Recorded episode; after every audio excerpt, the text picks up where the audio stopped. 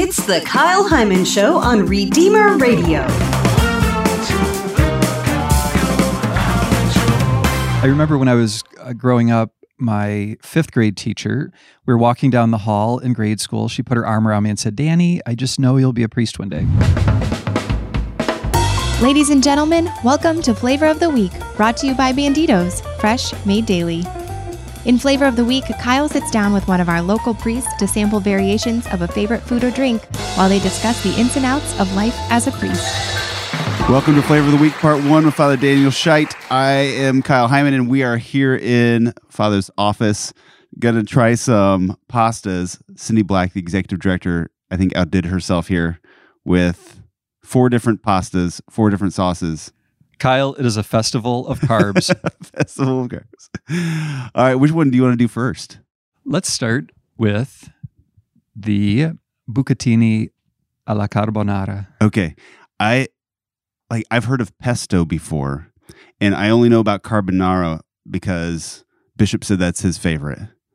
That is But- true. all of these words here I, I don't know any of these words i don't That's know any right. of these pastas and i don't know any of these sauces so i'm excited When I was growing up, there were two types of pasta spaghetti and mostaccioli. And my mom would do the same homemade sauce Yeah. for each of them. Yeah. That was my limited experience. So as I got older, I lived in Italy for a number of years Uh-huh. and I got to experience a little bit more variety. okay So that's what that's what we're doing. i'm excited yeah for me it's like there's spaghetti and lasagna Yes. yeah all right so Let's do the bucatini Okay. alla carbonara. there's a lot here So carbonara is basically just breakfast in a sauce. okay Eggs and bacon. oh nice good So go ahead here Here we go. And the bucatini noodle is much thicker than the spaghetti noodle, but it's hollow. So the Italian word for whole is uh, buco. And so bucatini is a noodle with a hole in the middle of it, okay which is the secret sauce soaker. ah So the sauce clings to the outside, but it's also in the inner tube. Hmm. And by the way, when I lived in Italy for three years, I learned that one should never, ever, ever cut the noodles. oh okay One twirls the noodles. twirl the noodles Italians will be genuinely uh, shocked and horrified. You may be asked to leave the restaurant or, okay or the home, but got to do what you got to do. all right and what is the sauce again oh carbonara Carbonara. okay Bless this pasta, Lord, to our use and us to your service. Through Christ our Lord. Amen. Amen all right I've never eaten with a microphone in front of my face before. Am I supposed to have the sounds of. I understand that people really enjoy Eating. the chewing sounds. Yeah, Really? but- It's rather awkward. Hmm.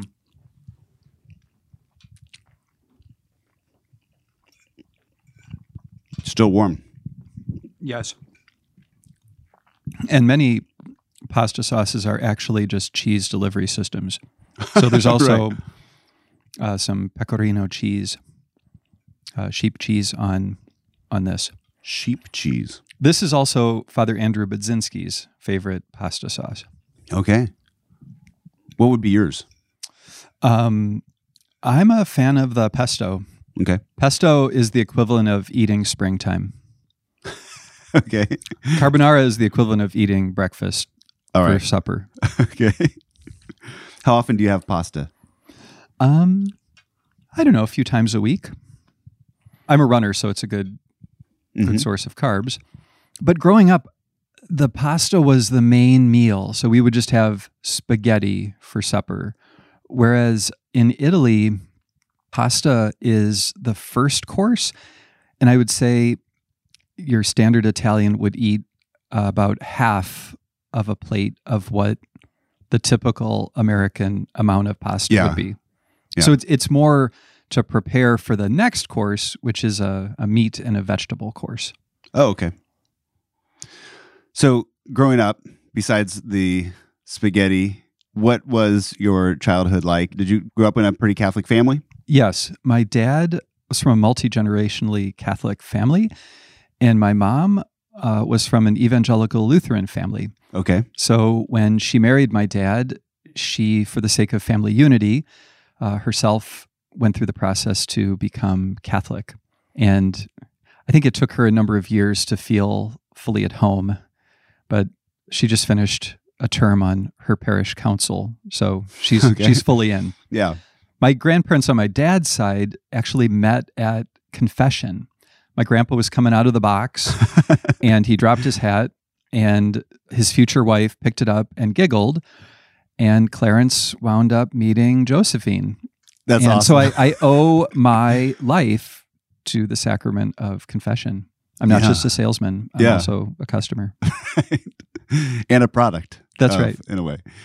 So, uh, growing up, did you Catholic schools or? Yes, from uh, grade school at Our Lady of Grace in Highland, Indiana, to Bishop Noll Institute in Hammond, Indiana. Uh, both of those places are the northwest Right. part the region. of the state. Exactly, the region. But I went to Notre Dame undergrad, and so that was my connection to the Diocese of Fort Wayne South Bend. Huh. So this is kind of skipping ahead, but did you consider being a? Would it be the diocese the Gary, of Gary? Diocese, which was hived off of the Diocese of Fort Wayne back Uh-huh. in the day, I think in the 50s. Actually, no, because um, in college, when I had to make the decision about how should I pursue the priesthood or not, Mhm. I had already lived a good portion of time in the Diocese of Fort Wayne South Bend. So I, I didn't look to to move back home. What were you studying? At Notre Dame, I was in the program of liberal studies, which was their great books program. So Okay. essentially classics of Western civilization. Okay. Were you thinking about the priesthood when you chose that, or? Yes, in a remote way. I remember when I was uh, growing up, my fifth grade teacher, Sister Jane Anthrop of the Sisters of St. Francis of Perpetual Adoration, we were walking down the hall in grade school. She put her arm around me and said, Danny, I just know you'll be a priest one day. And I remember thinking at that moment, she's crazy, Uh-huh. but I have to be polite, so I'll just say yes. So my first uh, yes to the priesthood was in fifth grade, and I didn't really mean it, Uh-huh. but somebody else believed in my vocation more profoundly than I did, and she wound up being one of the lectors at my ordination. Oh, nice. And with the opening of the oratory of St. Mary Magdalene, our perpetual adoration chapel, I like to think that that is the fulfillment of the prayers of all of those sisters Mm. How so? Because their whole charism is adoring the Lord in the Holy Eucharist Mhm. day and night. And I'm convinced that uh, she prayed for my vocation every day and and she carried Hmm. it in a sense before I fully received it. Do you think that was like a a gift from God of her discernment, seeing that you were called to this, almost like a, a prophecy of sorts? Or do you think it was just she says that to all the kids, that, like you should be a priest? I actually have no idea about Yeah. the detail of what she was thinking, but it it's very mysterious how uh, I'm convinced that our vocations are carried by other people before we receive them. And the Hmm. most obvious sense is in our parents. So our mother and our father, uh, their love for each other, our grandparents, they're praying for us. They're hoping the best for us. And the seed of what we're going to become in a mysterious way is carried already in them. So, in the case of um, a spiritual mother, uh, Sister Jane, I I really think that she was looking beyond just teaching a fifth grader to you know, discerning what what are the Lord's plans here in the long run for all of my students. Mhm. So, at what point did you seriously consider the priesthood? So at the end of my time at Notre Dame, I knew that the Lord was calling insistently for me to leave all things and follow him. A young woman that I was very good friends with at the time, as my friend was getting ready for our evening out, uh, her father had sent some promotional literature for a house of formation and discernment in Rome Hmm. that was opened up under the care of then Cardinal Joseph Ratzinger. for young men interested in discerning some call to the priesthood or religious life. And as I'm reading this, I'm thinking, this is exactly my future. So I wound up studying at this place, the Casa Balthasar, for two years of formation and discernment, which became my pre theology. But at the end of that, I wasn't certain still that the Lord was calling me to the priesthood. At that point, I felt like I was trying to seize something that wasn't yet being offered. However, I knew that I wanted to teach. So I sent out applications all over the place and heard nothing back.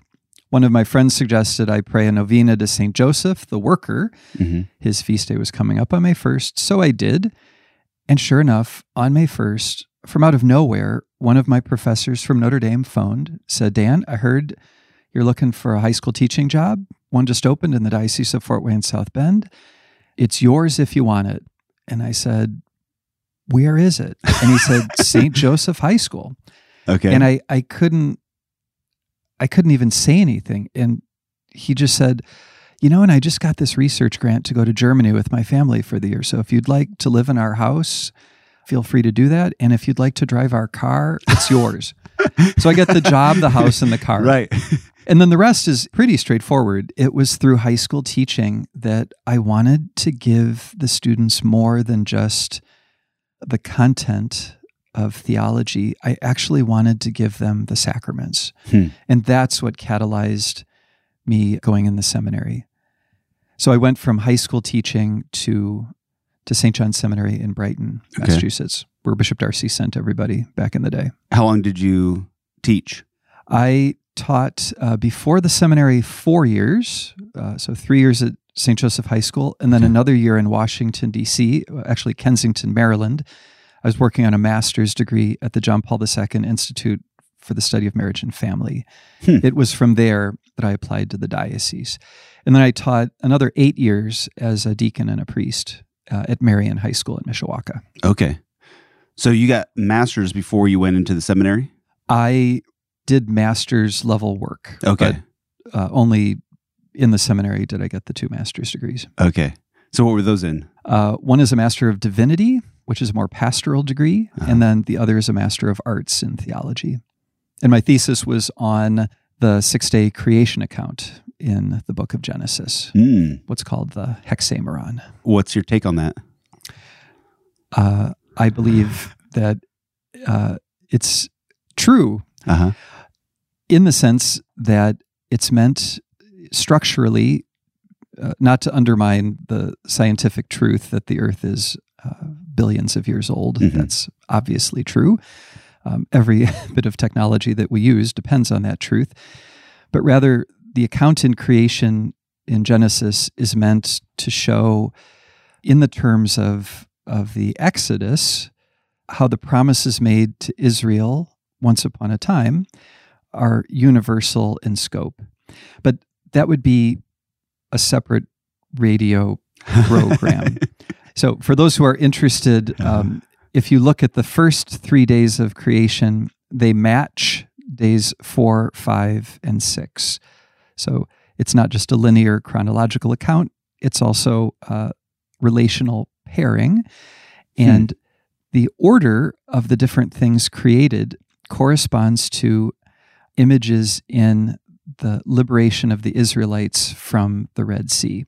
If all of this seems very complex and abstract, don't worry. All you have to do is go to the Easter Vigil and you'll hear the creation account read and you'll hear the account of the Exodus read. Those two are meant to be read together, and all of it is fulfilled in the gospel. So if, if day one is the creation of light from darkness, Jesus says, I am the light of the world. If the second day is the separation of the water above from the water below, the sky and the sea, Jesus is the one the apostles say, Who is this man whom even wind and sea obey? Hmm. And you just go through each day.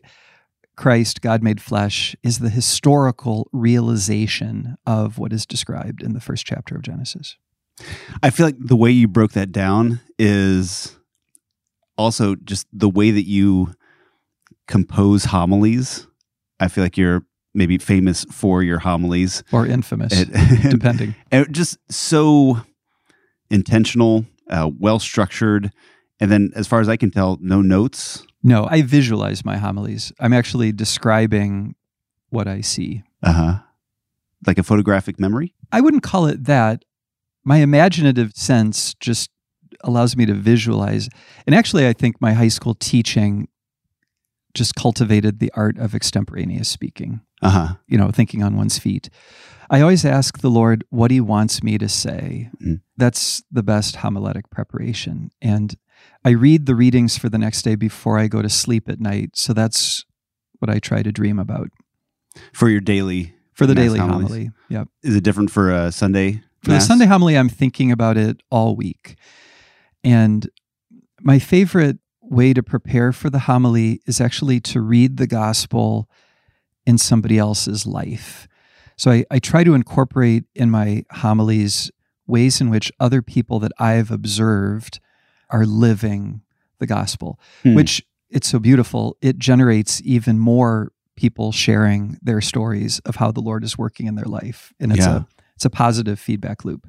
Do you ever think of it in the negative of how people aren't living the gospel, or do you always think of it in the positive of examples of people that are living it? Well, I think people have a pretty clear understanding of their faults. Um, Right. but when Christ in the gospel is challenging, uh, calling us out, I pursue that to the nth degree. So if Christ is being consoling, my preaching Mhm. is consoling. If Christ is challenging, my preaching tries to be challenging. So I try to follow the Lord's lead in whatever the gospel is proclaiming for that Sunday in view of also liturgical seasons. All right. Well, I'd love to keep going on this, but we're going to have to wrap this up and we'll have three more pastas, three more conversations about different things in your ministry. Again, this one is, I always forget these. Bucatini Uh huh. alla carbonara. Okay. So out of the four of these, it's hard to rank right now, but where do you think this one's going to sit? I don't know. It's a, it's a little bit like ranking children if you have a large family. Each one is different. Okay. All right. Well, thank you so much, Father Dan Scheidt, for sharing a little bit of your journey to the priesthood. And uh, we'll have more on Flavor of the Week, brought to you in part by Bandidos. Great. To join my email list and get a free MP3 of a song I wrote about fanny packs, text fanny pack to 44222. And until next time, remember to leave room for the Holy Spirit.